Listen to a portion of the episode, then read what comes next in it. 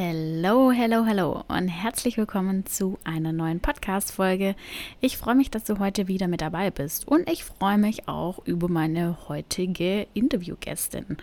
Und zwar hat sie eine Ausbildung erfolgreich abgeschlossen. Welche das ist, gehen wir gleich direkt näher drauf ein.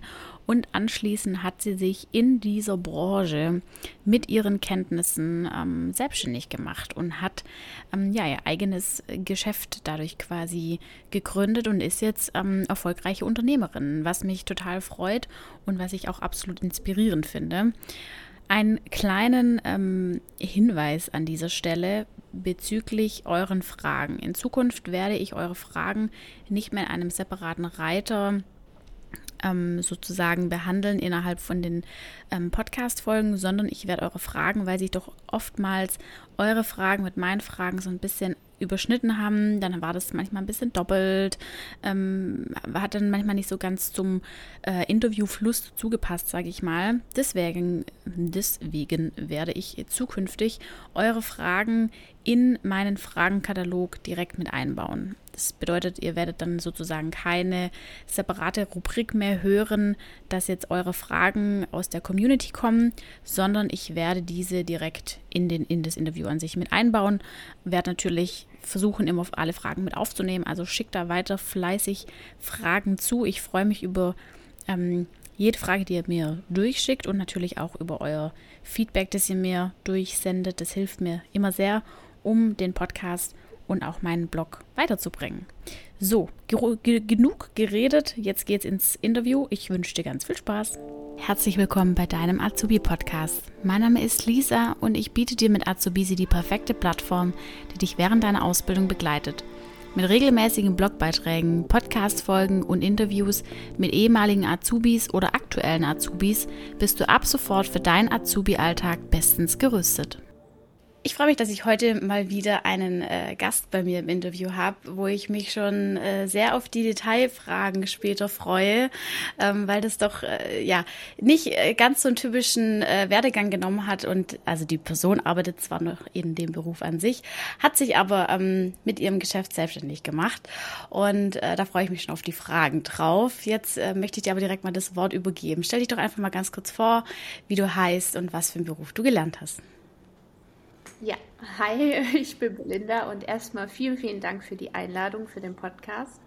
Äh, wie schon bereits gesagt, mein Name ist Belinda Brehm. Ich bin seit Dezember 25 Jahre alt und ich bin eigentlich ganz formell genommen gelernte Verkäuferin und äh, wie schon angekündigt ein bisschen, hab, war mein Werdegang etwas ähm, anders und nicht der klassische Werdegang, sondern von der einen Ausbildung zu der anderen ein bisschen. Und ich glaube, da gehen wir gleich nochmal gezielter äh, drauf ein.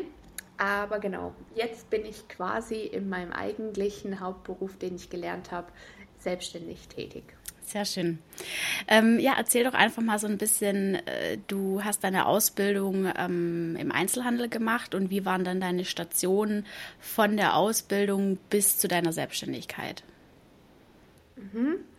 Also ich habe mit 15 oder 16 meinen Realschulabschluss gemacht und ähm, ich war schon immer recht früh sehr selbstständig und deswegen, äh, und ich hab, bin auf einem Dorf aufgewachsen und da habe ich schon immer ein bisschen herausgestochen, äh, auch nicht immer positiv, auch äh, durch meinen modischen Stil, weil ich habe dann auch erstmal angefangen, Modedesign als Ausbildung zu machen an einer privaten Schule. Und dafür bin ich sehr dankbar, dass ich dafür überhaupt die Möglichkeit hatte, weil das ist, war eine sehr kostenintensive Ausbildung und zusätzlich äh, war auch noch der Punkt, dass ich ja von zu Hause ausgezogen bin, sprich, das hat auch noch mal Geld gekostet. Und da muss ich wirklich äh, es lassen, da hat sich meine Mutter sehr unterstützt. Ähm, genau, und dann habe ich aber dort nach anderthalb Jahren gemerkt, hm, ähm, nachdem ich dann auch mit den ersten Absolventen sprechen konnte, die ich dann kennengelernt habe, okay, die fangen alle nochmal komplett was Neues an. Ah, okay. Und sei es Studium oder eine Ausbildung, weil die einfach keinen Job in diesem Bereich bekommen haben, weil in der Modebranche läuft einfach alles über Connections und die Modeschule, an der ich war, die hat halt mit einer Marke zusammengearbeitet und das ist immer noch gefühlt meine Lieblingsstory, weil wenn man so, jedes Mädchen kennt das, glaube ich, man stellt sich diese Mode- und Fashionwelt vor und die Marke, mit der sie kooperiert haben, war Engelbert Strauß. Mhm. Also komplette Mhm. Arbeitskleidung.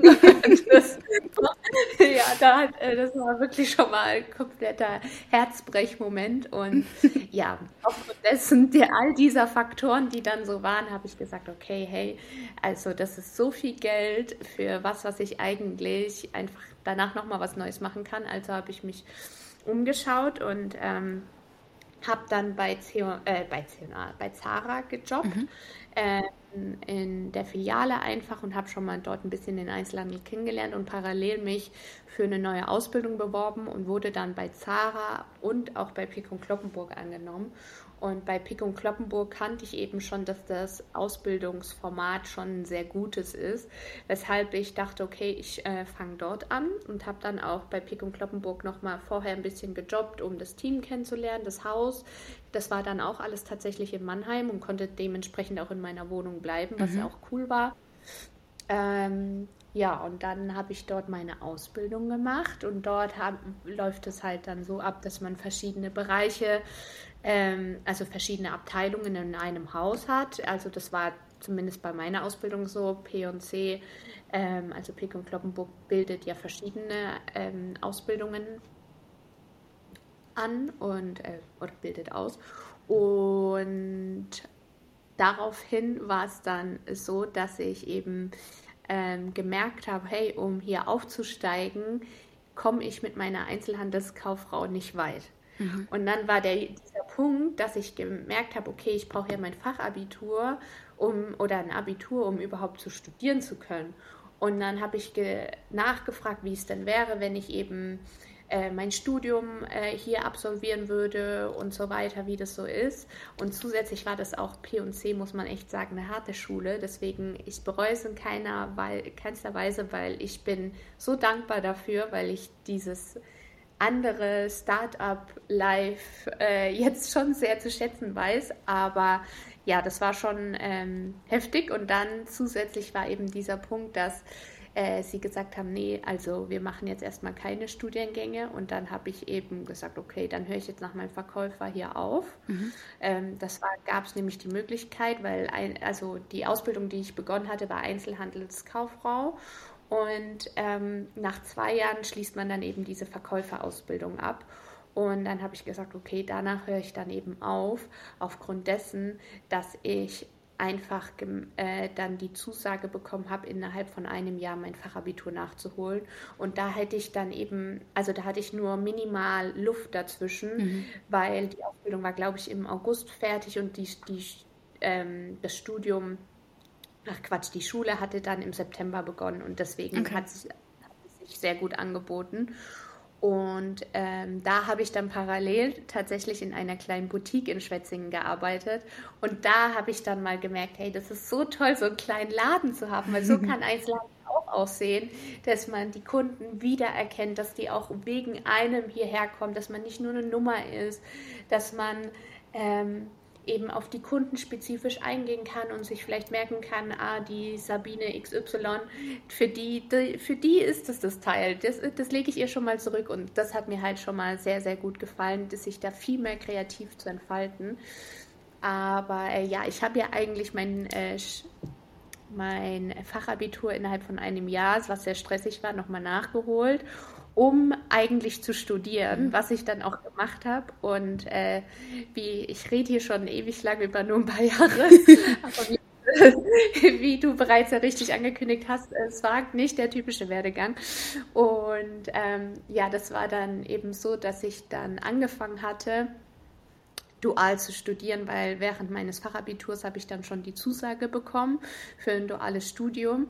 Und dann kam nochmal der nächste äh, Meilenstein wirklich, weil es hieß erstmal, du kannst nur studieren mit diesem Abschluss, wenn du einen Studierfähigkeitstest machst. Und ich war erstmal, was ist das? Also, mhm. das habe ich noch nie gehört. Das, warum? Also, hallo, ich habe ich hab eine Ausbildung, was wollt ihr denn? Ja, und dann war aber der Punkt, dass ich tatsächlich wie einen Intelligenztest machen musste. Und der war kurz vor meinen Abi-Prüfungen, also Abitur, Fachhochschulprüfungen. Und die, ähm, dieser Test, den, auf diesen habe ich mich so vorbereitet, weil man braucht von sie von 1000 Punkte mindestens 700, also 70 Prozent. Und wirklich, ich habe halt gedacht, wenn ich den nicht bestehe, dann ist halt alles vorbei. Mhm. Und ich habe mir wirklich einen Riesenstress gemacht und abends nur kein Instagram, kein gar nichts gehabt, sondern nur diese Intelligenztests gemacht. Und äh, tatsächlich habe ich den dann auch echt sehr gut bestanden, glücklicherweise. Ähm, und dann habe ich eben angefangen, dann, auf, als alles geklappt hat, dual zu studieren. Bei C&A war das und an der DHBW in Heilbronn. Das war BWL Handel mit Fachrichtung Fashion Management und das war an sich richtig cool. Das erste Semester hat mir so viel Spaß bereitet. Ich äh, habe verschiedene Bereiche kennengelernt. Wir hatten tolle äh, Studien, ähm, Kurse mhm. und es war alles richtig toll. Und dann war aber der Punkt, dass halt Corona losging und dann war es einfach nur Worst Case, weil ich habe den Laden zugemacht. Ich saß wochenlang nur zu Hause und hatte nichts zu tun. Dann ging ähm, mein, mein äh, wie sagt man, theoretische Phase mhm. wieder los und habe ich dann nur online gemacht und das war der erste Versuch. Es war total chaotisch und das war sowieso nichts für mich und äh, dann noch mit meiner Prüfungsangst und dann sitzt du da alleine vor deinem PC und kennst dieses System überhaupt nicht. Also es war einfach nur die Vollkatastrophe. Dann bin ich da auch durch Prüfungen mhm. gerasselt und das war dann noch mal schlimmer für mich. Und ähm, dann haben sie auch, hat C&A das Zentralpraktikum abgesagt gehabt, weil, und das war eigentlich der, mit der größte Punkt, warum ich da, da, angefangen hatte zu studieren, weil man ist dann fünf Wochen in dieser Zentral- oder wäre es gewesen. Und da hätte man eben auch in die Marketingbereiche reinschnuppern können. Und da war ich so, ja, das muss ich unbedingt machen. Und das wurde dann alles gecancelt. Und dann habe ich eben umgewechselt auf das Vollzeitstudium und habe dann bei Pulay im Partnermarketing gearbeitet. Also habe eigentlich direkt einen tollen Job gehabt ohne diese Meilensteine. Mhm. Und dieser äh, Job hat mir unglaublich viel Spaß bereitet. Und äh, da nehme ich unglaublich viel Wissen nach wie vor raus, weil das ist eben auch eigentlich ja noch ein Startup gewesen, wobei die ja schon mittlerweile ein eingestandenes Unternehmen sind. Und da war eben der Punkt, dass ich so viel lernen konnte und eben kreativ sein konnte. Ich habe das wirklich sehr, sehr genossen dort. Und ähm, parallel dazu hat dann eben Etsy begonnen. Und dann hatte ich noch ein sehr großes Familiendrama leider zu der gleichen Zeit auch, welches mich psychisch sehr ausgenockt hat, weshalb ich einfach nicht mehr so fähig war, die Leistung zu erbringen, die ich von mir davor, so blöd es klingt, Stück weit gewohnt mhm. war. Ähm, und daraufhin habe ich dann einfach gemerkt, okay, also irgendwie, irgendwas läuft hier gerade ganz falsch. Und ähm, ja, da musste ich mich dann auch tatsächlich ein bisschen zurücknehmen und auch mal gucken, was tut mir gut. Und daraufhin habe ich dann tatsächlich dann erst meinen Job gekündigt, mhm. weil Etsy so gut gelaufen ist. Dann habe ich äh, ja die ersten Personaleinstellungen gehabt und so weiter. Und dann habe ich eben durch einen Schlüsselmoment äh, im Sommer letztes Jahr die Entscheidung gefasst, doch einfach mal nach einer Location zu schauen. Und diese Location habe ich dann tatsächlich direkt bekommen. Also da war das Glück voll auf meiner Seite. Und äh, daraufhin habe ich dann eben entschieden, okay, Studium sorry, dass ich so hart sagen muss, aber fuck off. äh, wirklich, da habe ich mir gemerkt, ey, das geht doch mhm. einfach darauf zurück, was dir Spaß macht. Lebe im Hier und Jetzt. Ja. Und nicht das immer, was alle Leute von dir erwarten. Mega spannend. Ja, long story, aber Jetzt wisst ihr alle Bescheid, wie ich hier gelandet bin. nee, mega spannend. Äh, richtig, richtig coole Einblicke. Und äh, jetzt vielleicht nochmal ähm, ein bisschen genauer in deine Boutique rein. Ähm, was bietet ihr ja. denn an oder mit was hat es bei Etsy angefangen? Genau. Äh, ja, ich habe tatsächlich angefangen mit Handyketten, denn Handyketten war damals voll der Hype einfach, dieses Produkt. Und ich habe die aber kaum gefunden selber mhm. und auch nicht in einem Design, wo sie mir gefallen haben. Zusätzlich habe ich gemerkt, dass personalisierte Produkte auch immer mehr einen Anklang finden. Und dann habe ich gedacht, kombinierst du doch beides. Und daraufhin habe ich dann eben bei Etsy gestartet, weil das eben eine, wie so Amazon ist, so eine große Plattform, auf der man sich eben einen Shop in Shop erstellen kann. Und ähm, das habe ich dann eben so gemacht und dadurch habe ich dann erstmal ein bisschen mir Namen aufbauen können und die Reise entwickeln können und ähm, ja, das war unser erstes Produkt. Dann die handgemachten äh, Ringe und Armbänder kamen dann hinzu. Die gibt es natürlich, alle Produkte gibt es jetzt auch hier im Store. Mhm. Aber im Store, beziehungsweise der Online-Shop wird jetzt auch gerade relaunched, mhm. ähm, beziehungsweise bald. Ich bin gerade die ganze Zeit vor dem Podcast, habe ich noch die letzten Sachen in Shopify gemacht. ähm, ja, da wird es dann nämlich sein, dass es eine richtige Boutique, sowohl online als auch offline ähm, dann ist. Und da wir bieten jetzt offline schon an ganz viele Kerzen, ähm, so Mehrfachsteckdosen, alles, was so ein bisschen kennt man zwar, kennt man auch in nicht so schön, aber wir haben alles in schön. Und äh, Fotografie haben wir ganz viel. Ich kann hier parallel ein bisschen ins Lager stöbern, das ist direkt neben mir. Dann ähm, haben wir viele schöne Gläser. Auch wir haben vieles von Startups als auch von größeren Unternehmen. Und das sind alles Produkte oder Marken, die ich selbst schon lange habe und ähm, eben großer Fan davon bin oder jetzt auch auf der Reise kennengelernt habe. Und ähm, oder zum Beispiel verkaufe ich auch den Schmuck von Pure Labe aufgrund mhm. der persönlichen Verbindung auch.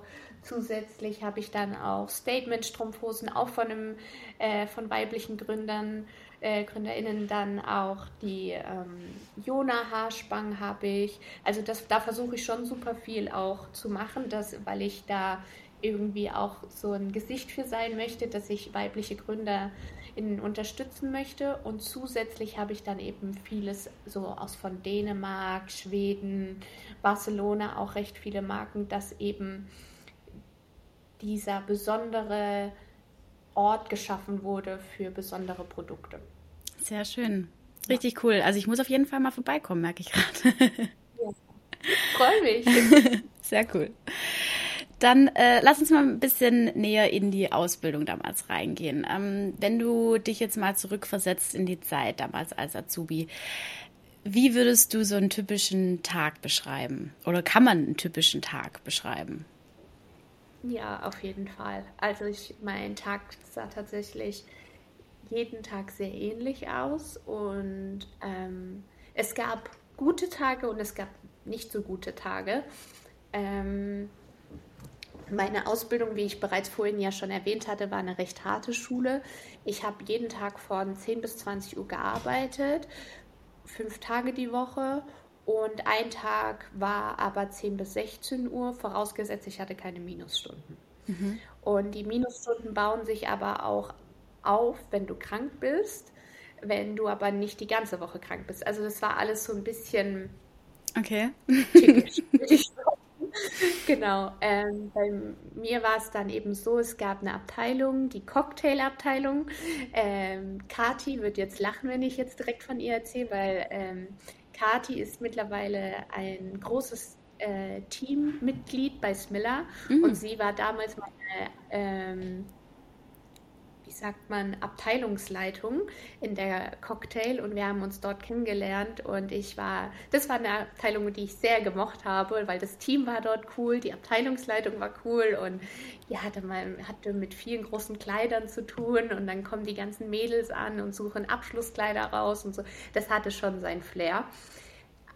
Ähm, und äh, dann gab es aber noch Abteilungen, wo ich nicht so glücklich war. Das war einfach aufgrund dessen, dass ich würde behaupten, ich hatte manchmal auch einfach ein bisschen Pech mit dem, wie ich äh, in welchem Haus ich gelandet bin, weil ich mich da oft missverstanden gefühlt habe.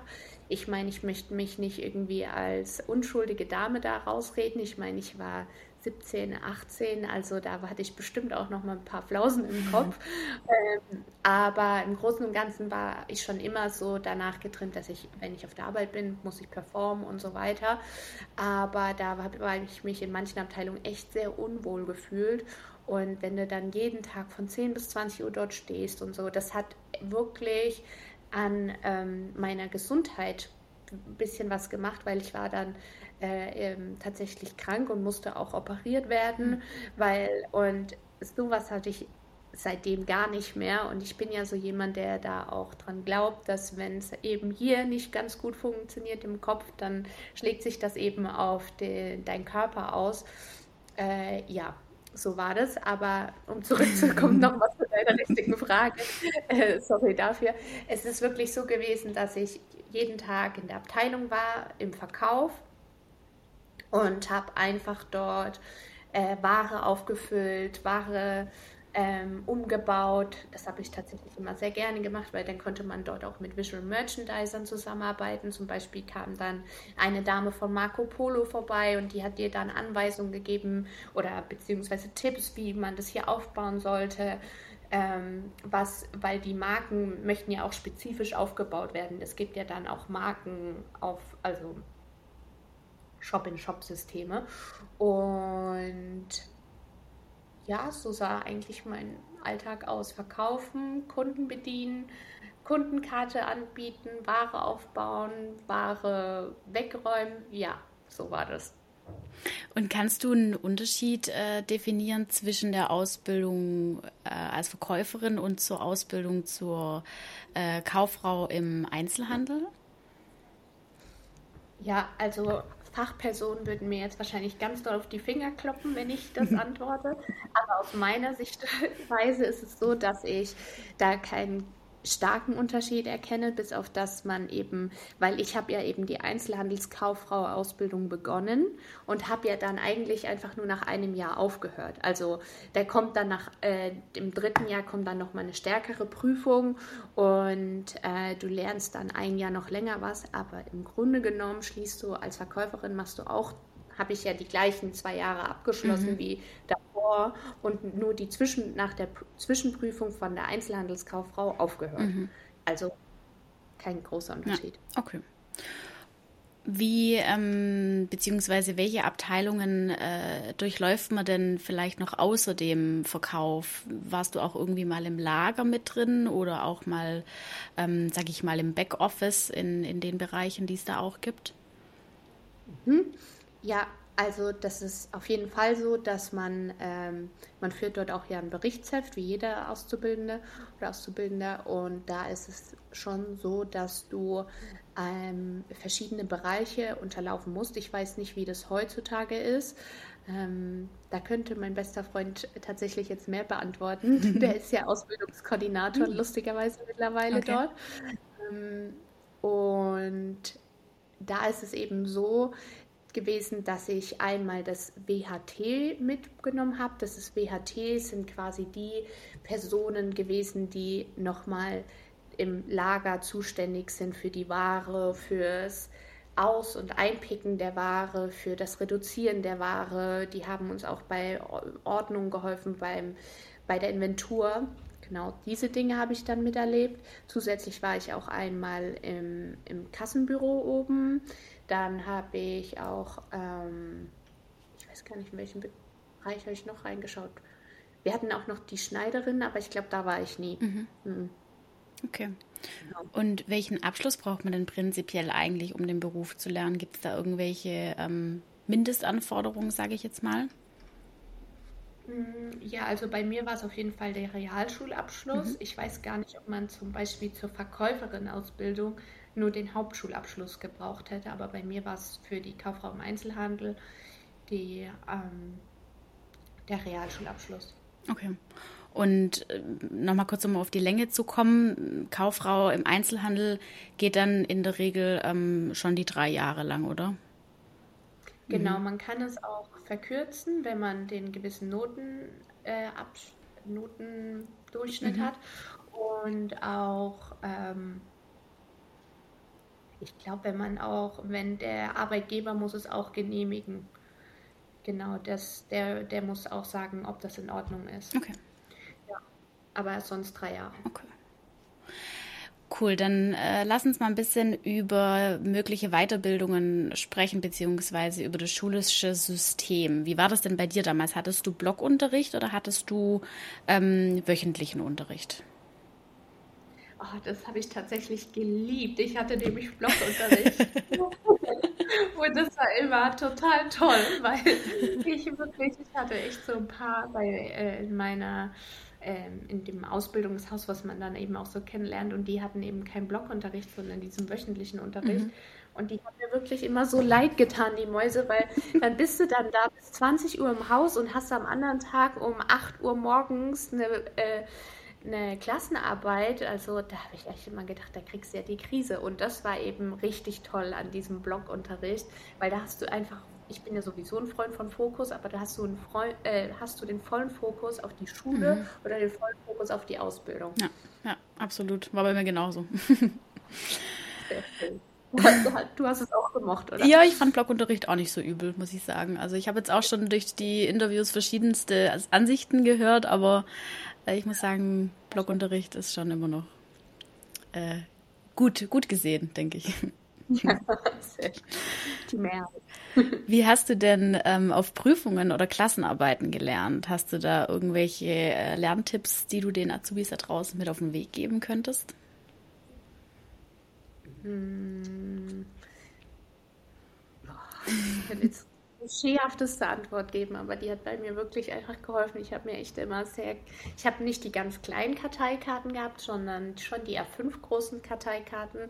Und da habe ich mir immer ähm, die beschrieben und ich habe tatsächlich die Karteikarten immer recht hübsch gestaltet, also mit so Farben und sowas. Und ähm, äh, ja, mein äh, mein äh, Freund bzw. mittlerweile Verlobter hat mich ja auch noch in der äh, äh Studiumzeit kennengelernt und er hat immer nur den Kopf geschüttelt, aber das hat wirklich bei mir viel gebracht, weil visuell funktioniert, also es kommt natürlich immer darauf an, wie du funktionierst. Mhm. Jemand ist ja, es gibt ja auch Menschen, die hören voll gut. Ich habe wirklich, im Studium habe ich es dann brutal gemacht. Also ich habe mir dann auch die Karteikarten vorgelesen und äh, das per Handy aufgenommen. Und als ich dann zur Uni gefahren bin, habe ich mir quasi wie meine eigene Stimme den Podcast immer dann angehört. Mhm. Ist auch nicht für jedermann was, aber ähm, wirklich dieses schöne Gestalten von den Karteikarten hat bei mir so viel gebracht, weil ich dann immer wusste, wenn ich die Frage beispielsweise zu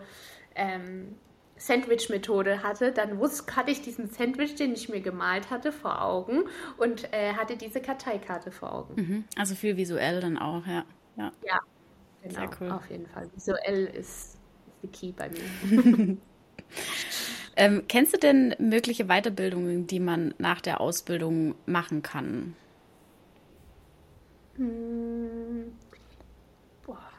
also ich meine, dass wenn man den Kauf, die Kauffrau oder den Kaufmann im Einzelhandel abgeschlossen hat, kann man sich ja direkt weiterbilden zum Handelsfachwirt, weil mein bester Freund, der eben jetzt Ausbildungskoordinator ist, der hat nämlich in seiner Ausbildung zum Handelsfachwirt erst die Kauffrau im Einzelhandel bzw. Kaufmann im Einzelhandel ähm, den Abschnitt erstmal machen müssen. Und ich glaube, dann funktioniert das auch genauso umgekehrt, mhm. dass du dir dort weiterbilden kannst. Mhm.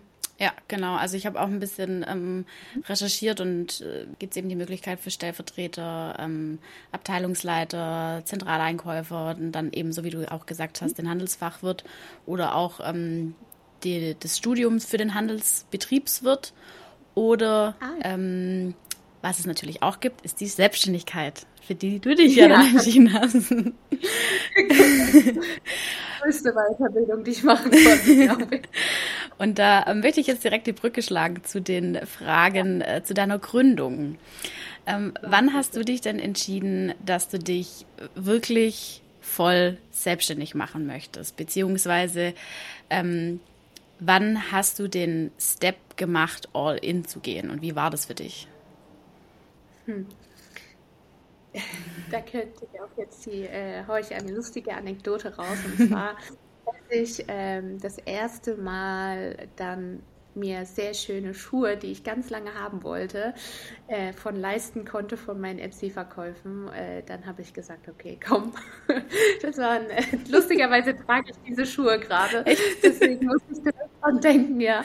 Ähm, die wollte ich schon die ganze Zeit haben und die waren mir immer zu teuer. Und dann habe ich gedacht, komm, das ist jetzt mein erster Gewinn auf dem Kopf. Und da habe ich dann gedacht, hey, guck mal, das funktioniert ja. Ich sehe es vor Augen.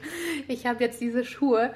Und ähm, dann war es eben so, dass ich ähm, einfach gemerkt habe, ich, immer wenn ich mich nicht zu 100% fokussiere, dann bin ich immer nicht da wirklich komplett zufriedenstellend, wie ich mit meiner Arbeit leiste, als auch an dem anderen Punkt. Und da habe ich gedacht, also wie auch ich schon mal in einem anderen Podcast gesagt habe, wenn du nicht selbst zu 100 Prozent gibst, wieso sollten es dann andere für dich tun oder wieso sollten deine Kunden dir zu 100 Prozent vertrauen? Und das war eben dieser Schlüsselmoment, wo ich dann gesagt habe, okay, jetzt konzentriere ich mich mal Vollzeit drauf. Ähm, natürlich war ja dann noch mal äh, das Studium dort und dann war ja auch nochmal die Zusage, aber ja, sage ich mal so, es gab schon Zeiten in meinem Studium, wo ich mich Vollzeit aufs Miller konzentriert habe.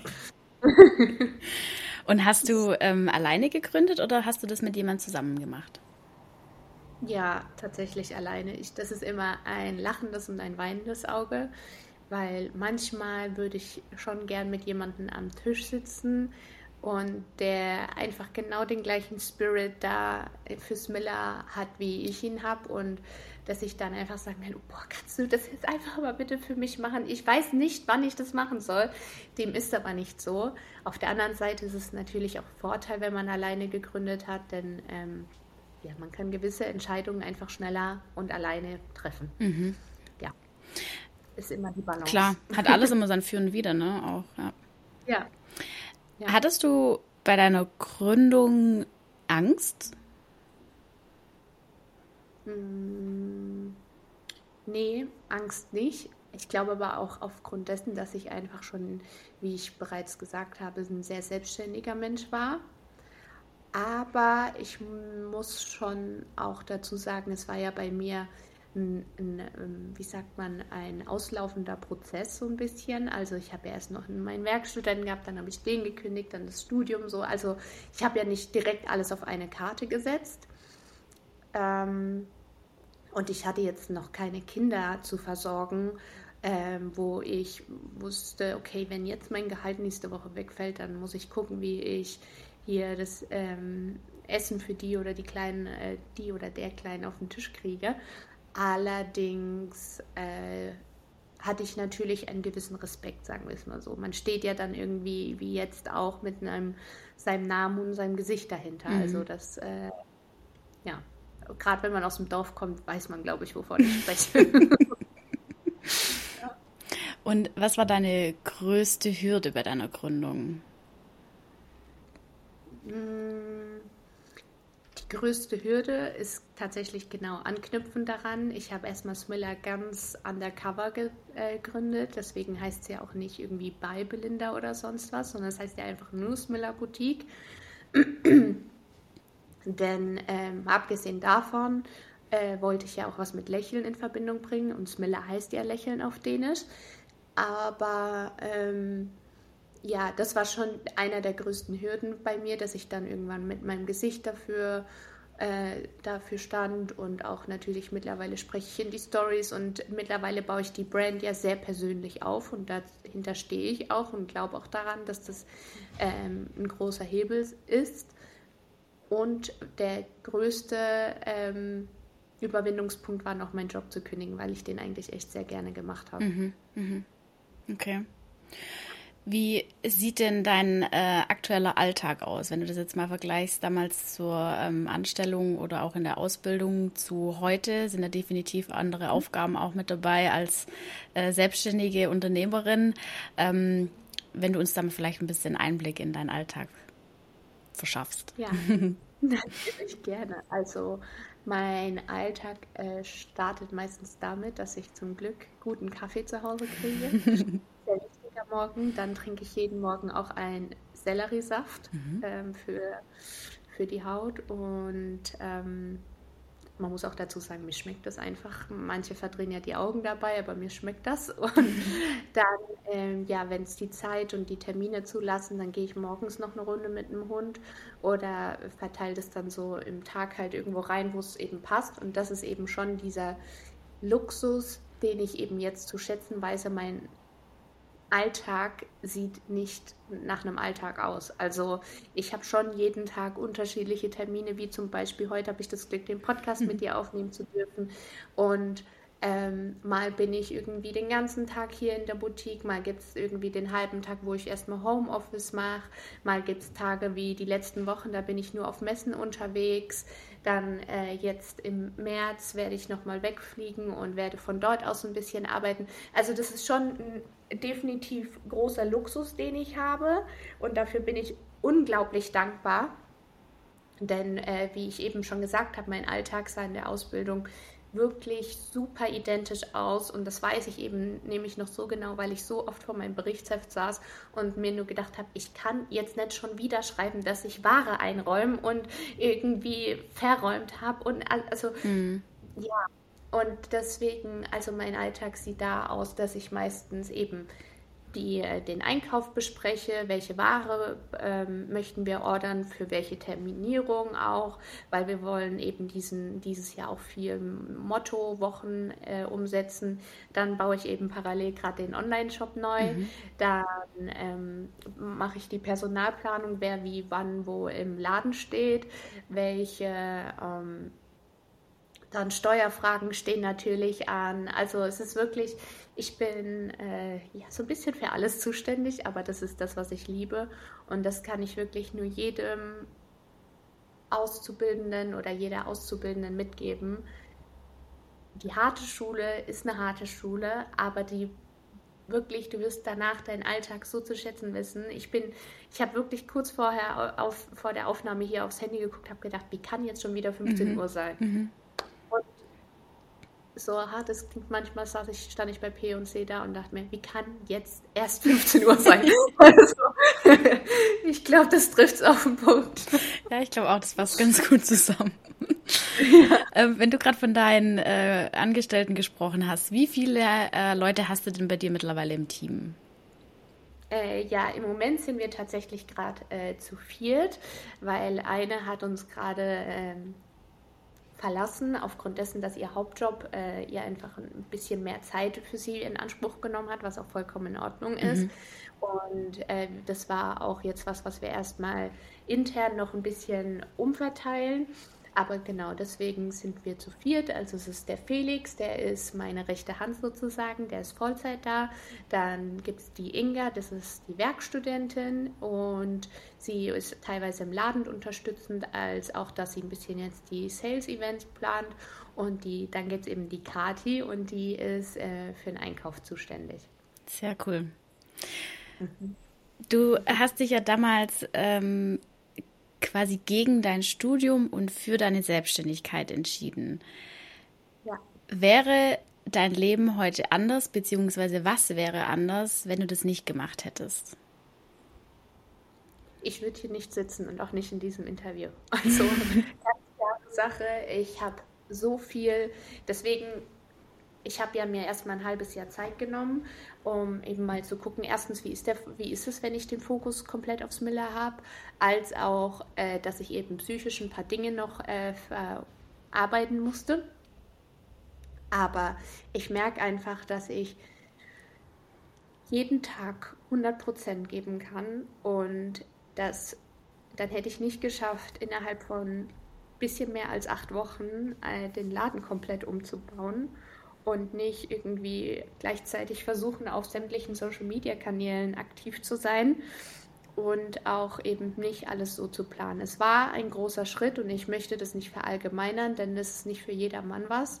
Ich möchte auch irgendwie nicht diese Selbstständigkeit, das klingt immer so toll und so cool und das ist auch Luxus und ich bin da auch dankbar für, aber ich glaube, man muss da schon für gemacht mhm. sein. Also ich finde, das ist nicht so ein, ein Punkt, wo wie es finde ich, häufig in der Gesellschaft so abgetan wird. Ja, ich mache mich mal selbstständig. Ja, aber du musst halt wirklich für alles immer einen Kopf haben. Ich bin auch nur am To-Do-Listen schreiben und Asana pflegen und sonst was, weil es sonst einfach nicht anders geht. Und ähm, es ist ja auch genauso der Punkt, es ist ja für jeder, es ist ja nicht mal für jedermann was, ob man Studium macht, was ein Fernstudium ist, wo man sich komplett selbst organisieren muss, oder ob man jeden Tag in die gleiche Vorlesung gehen muss und am besten vielleicht noch an der DHBW, wo das Unternehmen dann informiert wird, wenn du nicht erscheinst. Also das ist, da gibt es ja schon extreme Unterschiede bei Ausbildungen und bei Studiengängen. Und ähm, ja, also für mich war es zu 100 Prozent die richtige Entscheidung, weil ich das, glaube ich, einfach so kitschig, das klingt schon immer ein bisschen im Blut hatte und einfach damit meinen Kindheitstraum verwirklicht habe. Aber es ist nicht für jedermann etwas. Mhm, ja. Gut, dann äh, kommen wir jetzt noch äh, fix zur letzten Kategorie und zwar This or That. Ich nenne dir immer zwei verschiedene Punkte und du entscheidest dich einfach aus dem Bauch raus für einen von den beiden. Du, äh, oh, du darfst äh, was dazu sagen, musst aber nicht was dazu sagen. Okay. Ähm, angestellt sein oder Selbstständigkeit? Selbstständigkeit. Online-Shop oder lokales Geschäft? Hm, lokal bei Smiller. ähm, Ausbildung oder Studium? Hm, Ausbildung. Und dann noch ähm, das letzte, Kleidung bzw. Klamotten oder Accessoires? Hm, Kleidung. Sehr cool. Ja. ja, perfekt. Dann sind wir äh, auch schon am Ende vom Interview. Vielen, vielen Dank für deine Zeit, Belinda. Es war wirklich richtig cool, einen Einblick ähm, in deine Geschichte zu bekommen und auch in deine Gründung und ein bisschen hinter den Blick äh, hinter die Kulissen von Smilla. Richtig, richtig cool. Sehr schön. Ich danke dir vielmals für die Einladung. Es hat mir auch sehr viel Spaß gemacht.